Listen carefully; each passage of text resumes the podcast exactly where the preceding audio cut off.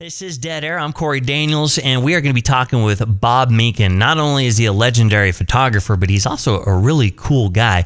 Uh, his new book is called The Music Never Stopped, and you can get it at themusicneverstoppedbook.com.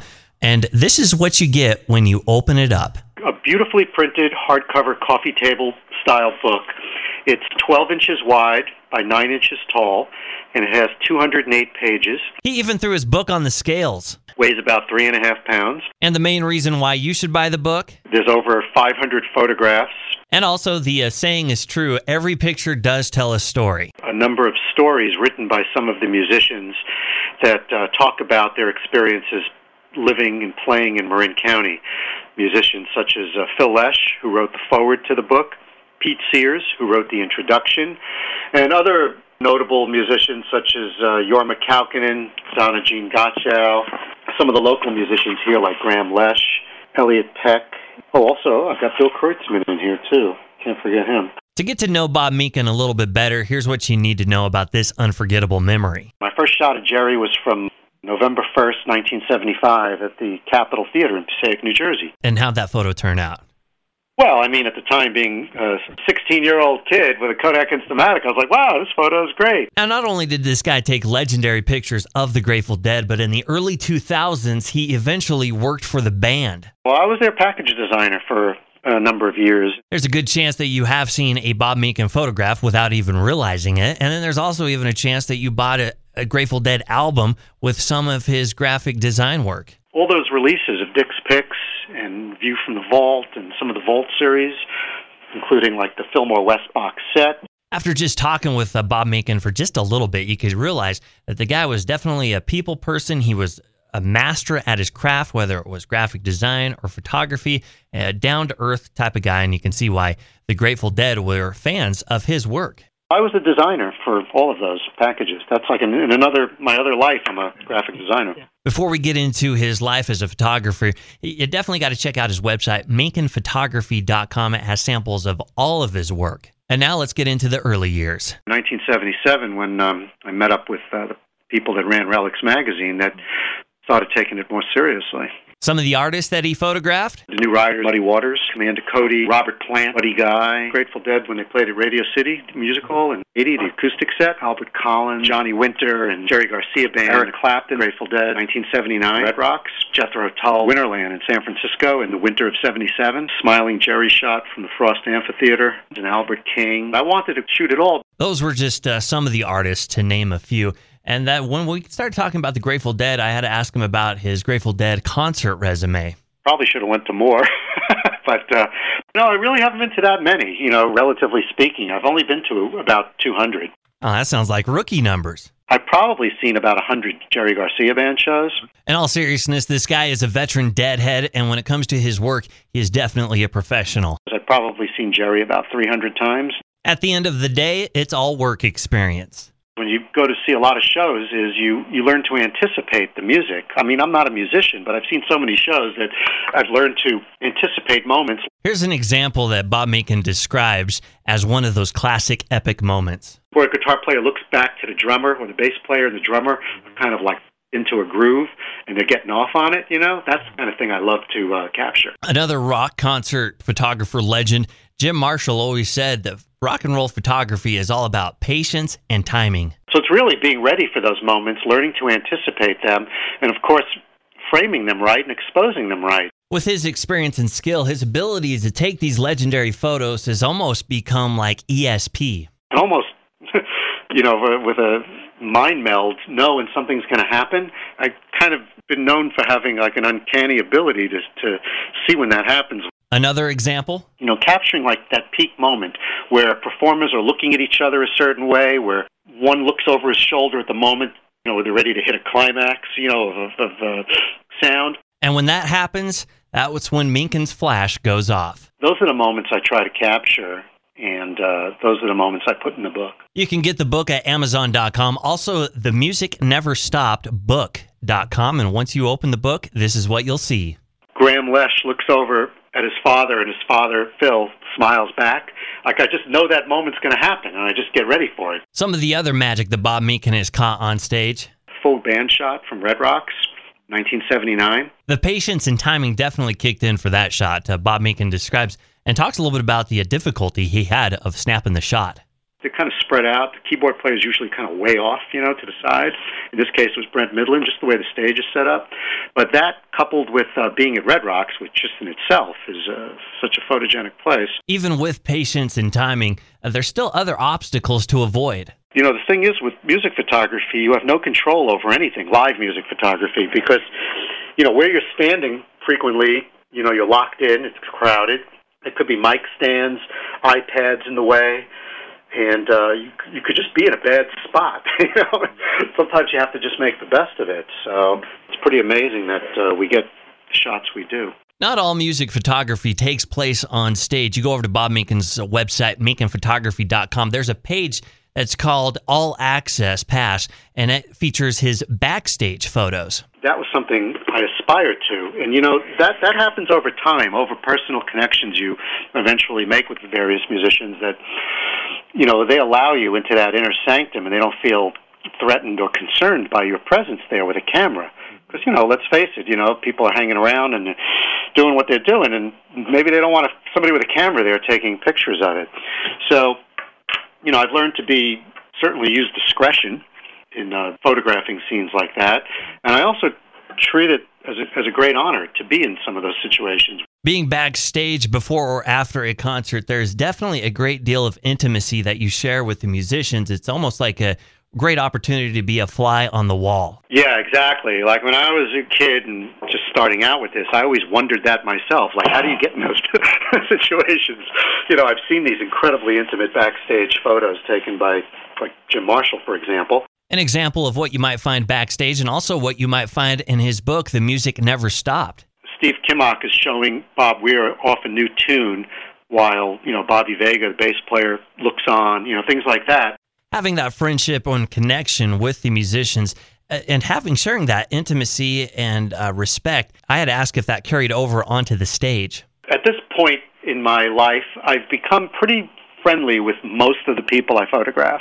And that really helps because they feel, I don't know, they feel kind of, it's a familiar, it's a familiarity. When they look out and they see a, like a face like mine or, you know, other photographers that shoot them a lot, it makes them feel comfortable and less guarded and that that comes through in the photos. When you take a look at any of the photos that Bob Minkin has taken, uh, you definitely can tell that uh, there is a connection between the photographer and the musician. You know, they may look over and give me a smile, for example. Mm-hmm. You know, even some musicians that don't usually smile, you know, I'll get a smile. Not all cases are going to be positive ones. Uh, sometimes some people just have bad days. The most difficult case, of course, is when performers like really not into it. you know? how do you navigate around that? You know, sometimes you have to back off. You got to know kind of when to uh, be aggressive and when to not be. There's a fine line to being a cool guy and being a douchebag. Just like the Grateful Dead, Bob Minkin knows that the musical concert experience isn't always what takes place on stage or backstage. I wanted everybody to be represented. I want to really honor the musicians and the um, and the fans too. You know, there's quite a few fan shots, crowd shots in there as well. After taking those classic photos, then it's onward to the editing room. Pictures are like my children. You know, which one's my favorite? You're definitely going to find a lot of honor student children in his new book that just recently came out, The Music Never Stopped. Bob Minkin describes and compares what the difference is between an honor student child photograph and, say, a redheaded stepchild photograph. The main ingredient is the emotion you know, the emotion conveyed by the performer. So, you know, if you were at the show and you see the shot, it brings you right back to that moment, like, oh, wow, I remember that. And if you weren't at the show, people tell me when they look at my photos, they feel as if they were at the show. Talking with Bob Minkin. He has a new photography book called The Music Never Stopped. You can find that at the website, themusicneverstoppedbook.com. And this isn't his first go around as far as releasing a book with Grateful Dead photographs. He actually has another one uh, that came out a couple years ago. And uh, he talks a little bit about how the publishing has changed due, uh, just from a uh, technology standpoint. My first book, Live Dead, was uh, all taken on film, film and slides. So there was a lot of scanning, a lot of retouching of old negatives. So that really took a long time, coupled with editing, you know, the photos. Which which which photos will I put in? The new book, The Music Never Stopped, is probably three quarters digital, shot on digital, and maybe a quarter shot on film. So, from a production standpoint, you working with digital files uh, is easier because you don't have to scan them for one thing; they're already in digital form, and uh, they rarely require much retouching. So, um, editing the photos was a challenge because I tried to. I wanted to really include everybody, but it had to be in a reasonable size book. You know, I was editing photos till the day it went to the printer. I was changing things around. And with technology changing and the ability to store thousands and thousands of photographs on thousands and thousands of hardware and uh, hard drive space, I wondered if that actually impacted his photography. If he took a million photos at a concert or if he just waited it out and waited for those uh, spectacular moments. You know, I come from the film based school of thought where kind of less is more because the reality is I don't want to look through 20 zillion photos afterwards. You know, it's it's a lot of work, and um, you know I'll shoot off a burst when something really exciting is happening. You know, a burst meaning mm-hmm. I generally shoot in bursts of 3 mm-hmm. so and I usually wind up deleting you know the other two. So yeah, like Marshall, who certainly is an idol of mine and probably one of the reasons I'm a music photographer.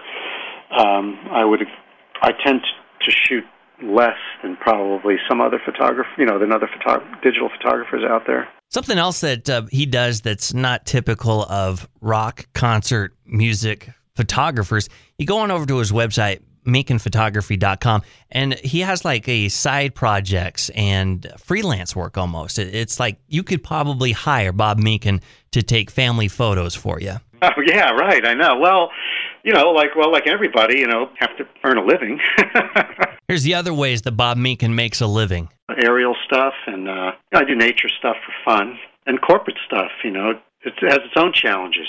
It's not as uh, sexy, say, as shooting music, but uh, but it is uh, has its own challenges, and it uh, you know you have to deal with all kinds of people, and you can be a great photographer, but if you're not a people person, you're not going to get very far. You know. The person that I was most interested in that he has taken pictures of was definitely Jerry Garcia. He's the kind of guy that had such a presence that merely shifting his weight from one leg to the other was like a somehow like a big thing. you know? So when he did express himself a little more like physically, mm-hmm. you know, it just seemed like momentous for some reason. So you really tried to capture those moments because they didn't happen all the time. You know, like a raising his guitar in the air kind of thing, or hitting a hitting a chord really hard. You know, mm-hmm. like a Townshend style. But shooting like a band that you shoot a lot, you get to know them. You get to know, you get to anticipate things. So you know when things are going to happen that are good. And this is a great example of what Jerry Garcia looks like in a photographer's lens. He's a, a strong-looking guy. You know, he got that big beard, and he, like I said, that presence, the, the round glasses. I mean, it's uh, he's an like what I call like an iconic person. You know, there are those iconic people out there, like Roger. You know, like Robert Plant is an iconic person. You know, Ian Anderson and Jethro Tull. You know, Eric Clapton. There are just some iconic people, and uh, Jerry Garcia was one of those, where he had a great presence about him, and um, some of my favorite photos, you know, are of him. On the other hand, the even the most hardcore deadhead has to admit that the Grateful Dead really weren't the most photogenic group of guys on stage. They're not exactly the most liveliest. In some ways, they're not a great band to photograph because some bands where there's a lot of action going on, kind of fun to photograph. But at least for me, the Dead, you see, Jerry Garcia had, you know, he didn't move around so much in later years. I, you know, you'd be surprised. You watch some YouTube videos of him in the '70s, and you're like, "Wow, look at him go." Not only was their stage presence different back in the early days by moving around a lot, but also just simply their stage setup was different. I mean, if you see the pictures, they stood really close together, and they a lot more interaction between them. You know, looking at each other and getting close to each other when they were playing, and that's just a lot more fun. After many years of photographing the Grateful Dead, Bob Minkin says that the interaction went down. A lot of it had to do with the fact that the uh, stages started getting bigger and technology started playing a part. They stood closer together when they played, which was really great. So they had more interaction between them. Which was um, got less and less, you know, as time went on. They played on bigger stages. They were more spread out. They had in-ear monitors, things like that. But at a Grateful Dead concert, what it really comes down to is what's coming out of the speakers. The sound of their performance was the most important thing. And if you've ever seen or been to, you know, seen pictures of their wall of sound in the uh, mid 70s, that would attest to that. You know, they had like thousands of speakers, you know, 40 feet high. You know, it was insane. Dozens of McIntosh amps. But they worked with Alembic, which was a, a local uh, music uh, company who creates you know the amazing uh, some of the amazing guitars uh, that Jerry Garcia played, but also the main thing I think what musicians like about the uh, clubs here is the sound. When Minkin refers to here, what he's referring to is Marin County, because the book is called "The Music Never Stopped." Marin County's music scene. And he goes into a little bit more depth about the technology at the uh, music scene of Marin County. We're lucky to have Meyer Sound Systems located in the Bay Area. So these clubs feature Meyer sound speakers, which are like, you know, the top of the top. So between the monitors and the PA and the knowledgeable people that know how to use them and exploit the best sound out of them, I think is what makes it extra special for the musicians. So eventually, most of the bands who lived in the San Francisco in the city moved up north to Marin. And that's when Marin County became a hotspot for music. So at one point, you know, all these amazing bands, uh, the members of them were all living in Marin County. And with that type of following, you build it and they will come. Clubs, of course, sprang up in Marin for these musicians to, to play locally. Phil Lesh's Terrapin Crossroads. Bob Minkin says that the spirit of the music is still alive even to this day. Music is seven nights a week, frequently afternoon shows, uh, brunch shows. I mean, it's it's just incredible what's going on. Since the music is still going strong, Bob is still going strong. Yeah, I'm a documentarian of this scene. Somebody said, "Oh," I said, "Oh, okay, that's what I am. I'm a documentarian." I've done it for a long time, and I'll probably continue doing it till I can't do it anymore. we talked a little bit more about documentation, and it sounds like he started documenting subjects uh, long before he even picked up the camera. You know, I always like documenting things. Really, that's what it came down to. I mean, I had a, you know, before I got into the music and stuff, you know, I was a real like stamp collector geek, you know. All right, I want to stop it right there for a second. Hold on to that thought about how he was a stamp collecting geek. I collected stamps, I collected comic books, coins. You know, I was into this collecting kind of mentality and documenting things mentality.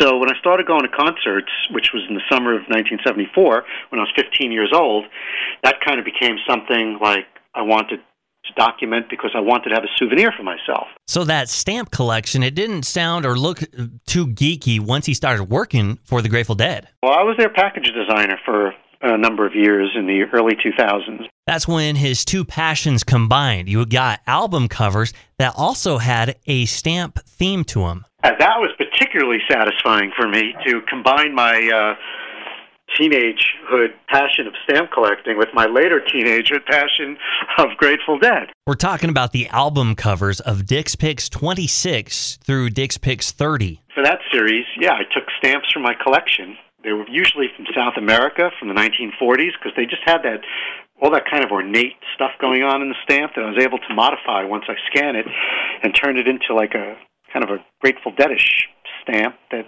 you know went on the package. His new book is called The Music Never Stopped, and uh, his website is minkinphotography.com. The Live Dead book had about 700 photos. Uh, the new book has about 500 photos. You don't need to be discouraged by the fact that there's less photos in his new book. There is a valid reason behind it. Tried to make the photos larger on each page. Not only are larger photos cooler, but uh, it's also different from how most people view pictures these days. Most people's experience with photos is a fleeting shot on Facebook mm-hmm. or Instagram where they can't even find it again. if, they, if they're like, "Wow, where was that? Where'd that photo go?" You know, if they saw it on someone's wall. And you know, seeing it in a digital format versus holding it in your hand in a beautifully printed uh, book, they're like a 180 from each other. Sure, you can go online and probably do a Google image search, but here's something that here's a benefit of uh, actually having the book in your hands. Many people have told me it's basically it's like a yearbook of their life, and other people it's like a family album. You know, it's something that they can sit down with at night. Things are settled down in their house. They can pop open their favorite beverage and kind of go through it. Put some music on in the background and really get lost in it, and and that makes me happy to hear. You can pick up a copy of Bob Minkin's new book, The Music Never Stopped, at Amazon.com or his website, themusicneverstoppedbook.com. His personal website is MinkinPhotography.com. Always a good idea to catch up and uh, see what concerts he's going to. So that's why you know I put all my heart and energy into it because I, I approach it from from a fan's point of view. You know, what do you want to see? cool thing about it is when he does have that fan's point of view look at it, he also takes some really cool pictures of it. His new book is called The Music Never Stopped. Take a look at that at his website. Buy it there, themusicneverstoppedbook.com. Also, his website is minkinphotography.com. You can buy a photo uh, from a concert that uh, Bob Minkin shot, and he'll also sign it for you. Something really cool.